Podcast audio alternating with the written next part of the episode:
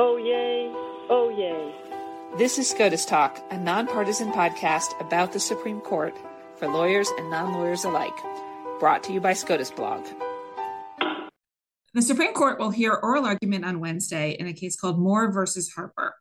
J. Michael Luttig, retired federal judge who was on the short list for a Supreme Court appointment in the George W. Bush administration, has called the case the most important case for American democracy in U.S. history.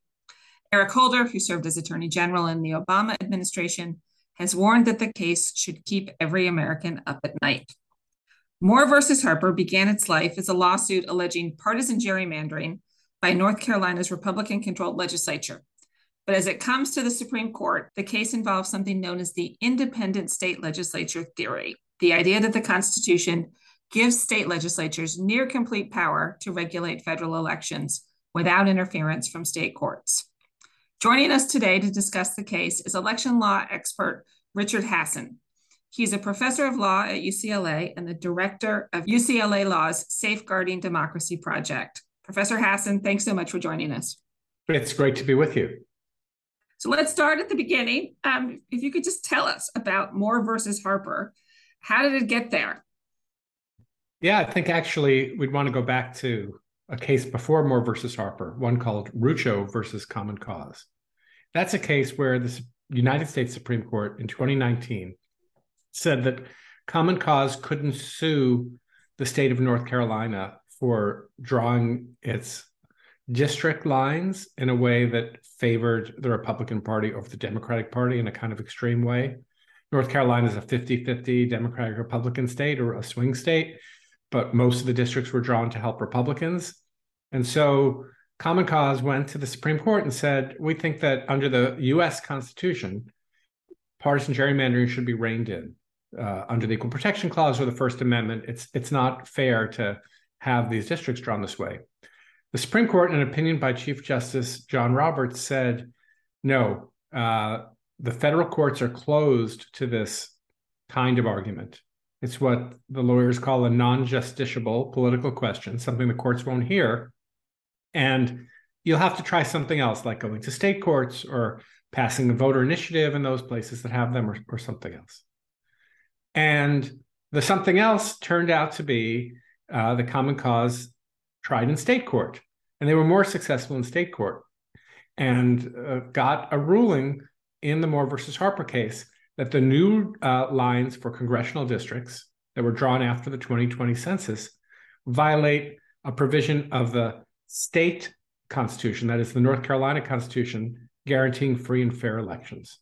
And so the, the backdrop of the case is a ruling by a state Supreme Court that a congressional districting plan put in by the, the state legislature called the General Assembly in North Carolina, that that plan violated the state constitution. And now um, the Republican legislators who, who drew the lines are saying it violates the US Constitution for a state court applying the state constitution to limit what a state legislature does in federal elections. And that is the independent leg- state legislature theory in a nutshell. So, yeah, let's talk about you know where does it come from?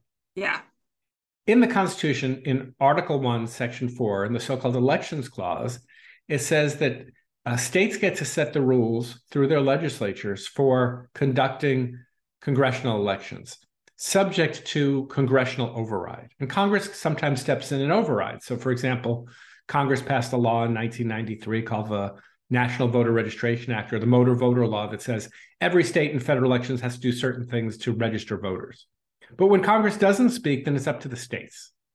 And the independent state legislature theory is it's not just up to the states, but because legislatures are mentioned in this part of the Constitution, it's up to state legislatures. They kind of have free floating authority.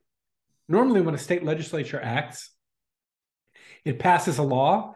That law is generally subject to a gubernatorial veto. Turns out in North Carolina, that's not true for redistricting plans, but it's generally true in North Carolina.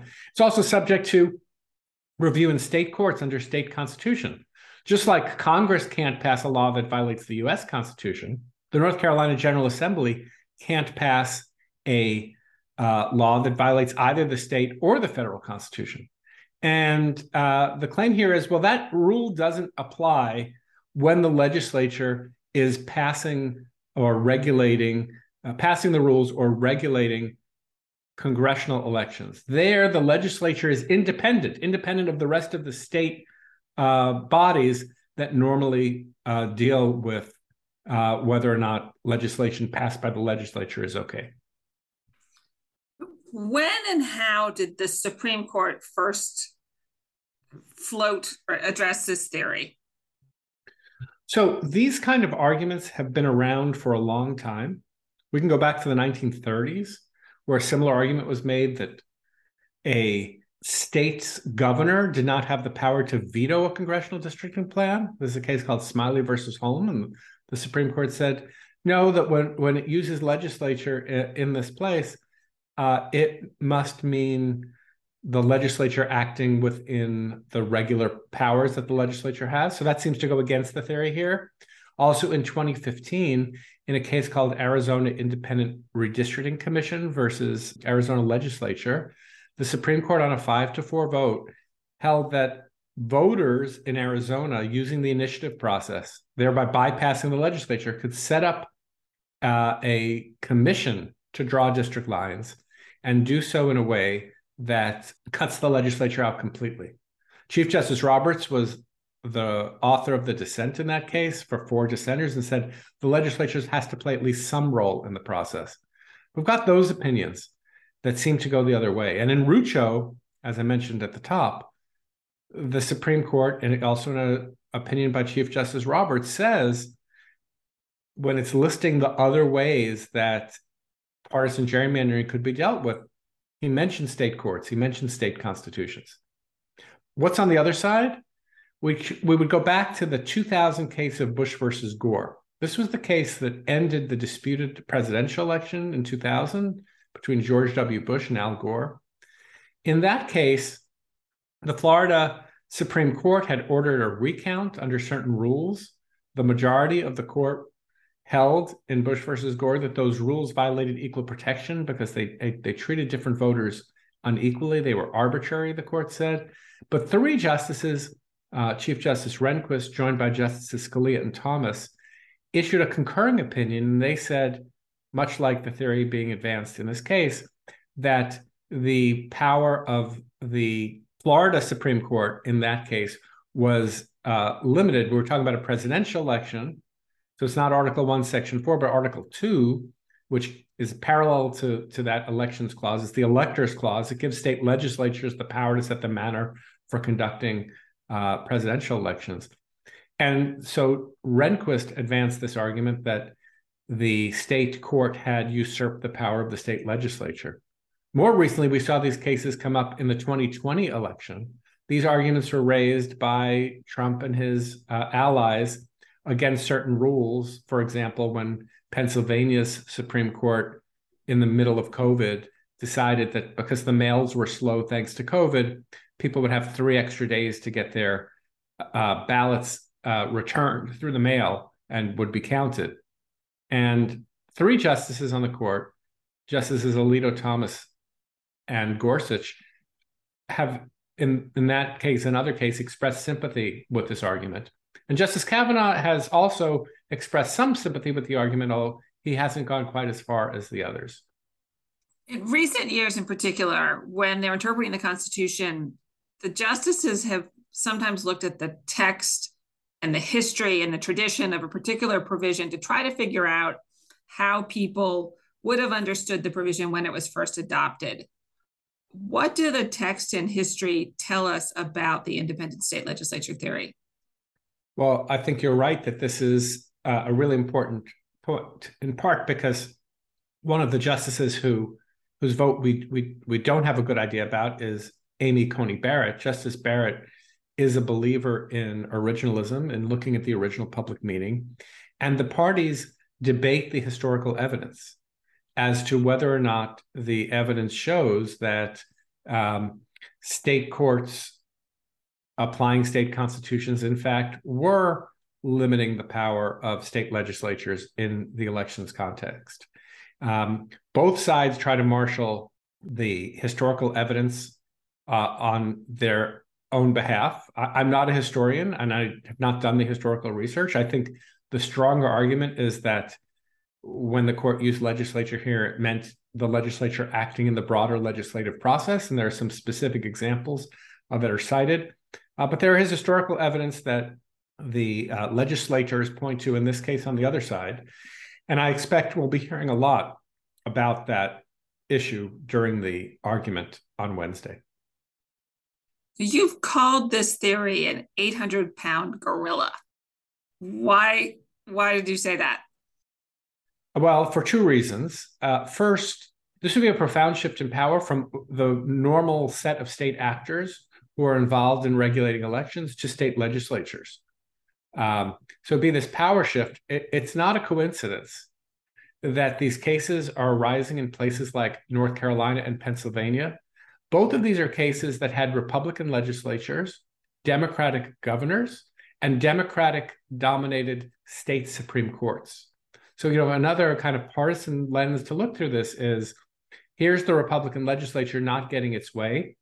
It's being limited in gerrymandering by the state Supreme Court. Now, I should say it's not only Republicans that get their gerrymandering limited by state Supreme Courts. We had that happen in New York uh, in this redistricting cycle, but uh, here it is the Republicans complaining about this.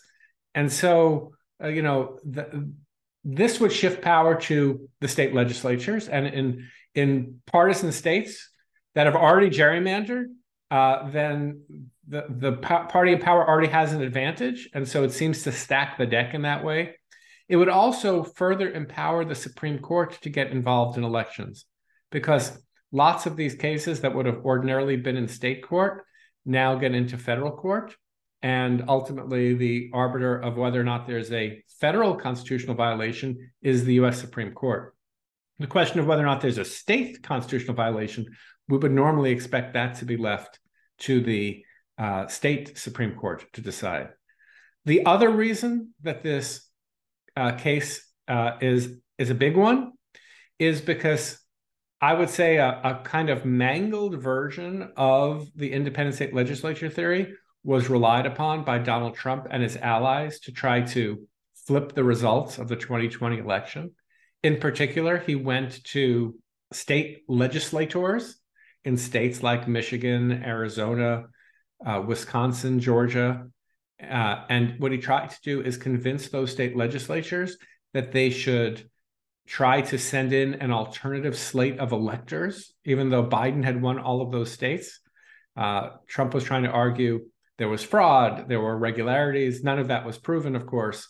But he made these arguments. He said that the Constitution empowers you to to do this, and uh, so one concern about how the independent state legislature theory could go, and, and one that I've addressed, is this idea that it could be used politically to try to argue for something like that. Now, I don't think the court's going to hold in Moore or another case, that states actually have that power, but you can imagine state legislatures trying to use that power in 2024, uh, members of Congress accepting it, and the courts deciding to stay out of the issue because it's a political question. So I think it has the potential to be abused in a way that could be um, paving the way towards election subversion. So you actually filed a friend of the court brief supporting the respondents in this case, Common Cause, the other groups challenging the congressional maps and defending against the independent state legislature theory. What argument are you making in that brief? Well, I should say first, I think this is the first time I've filed a brief since 2005 in the Supreme Court. I, I rarely do it.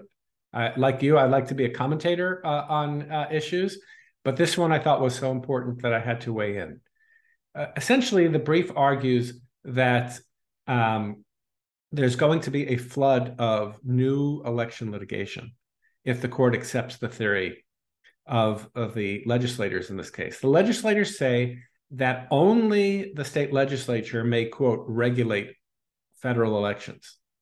Only state legislatures can regulate federal elections. Well, it's not just state courts applying state constitutions that would come into play here.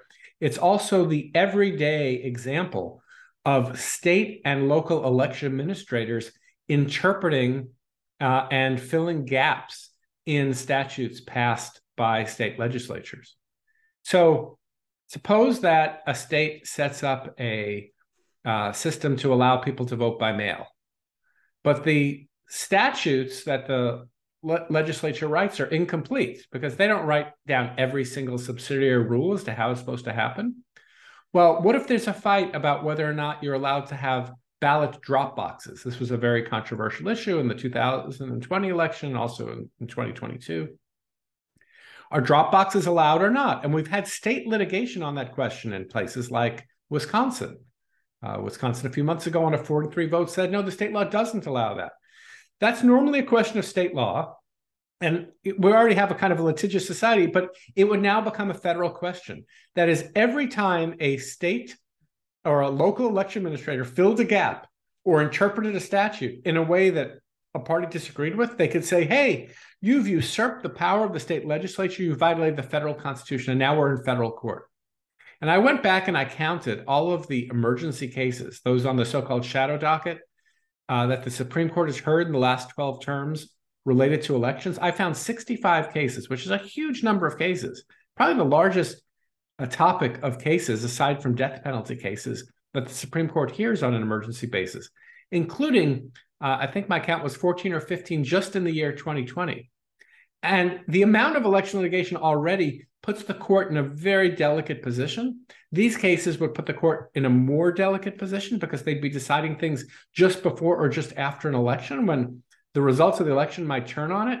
And so I basically argue number one, we're going to have an explosion of election litigation.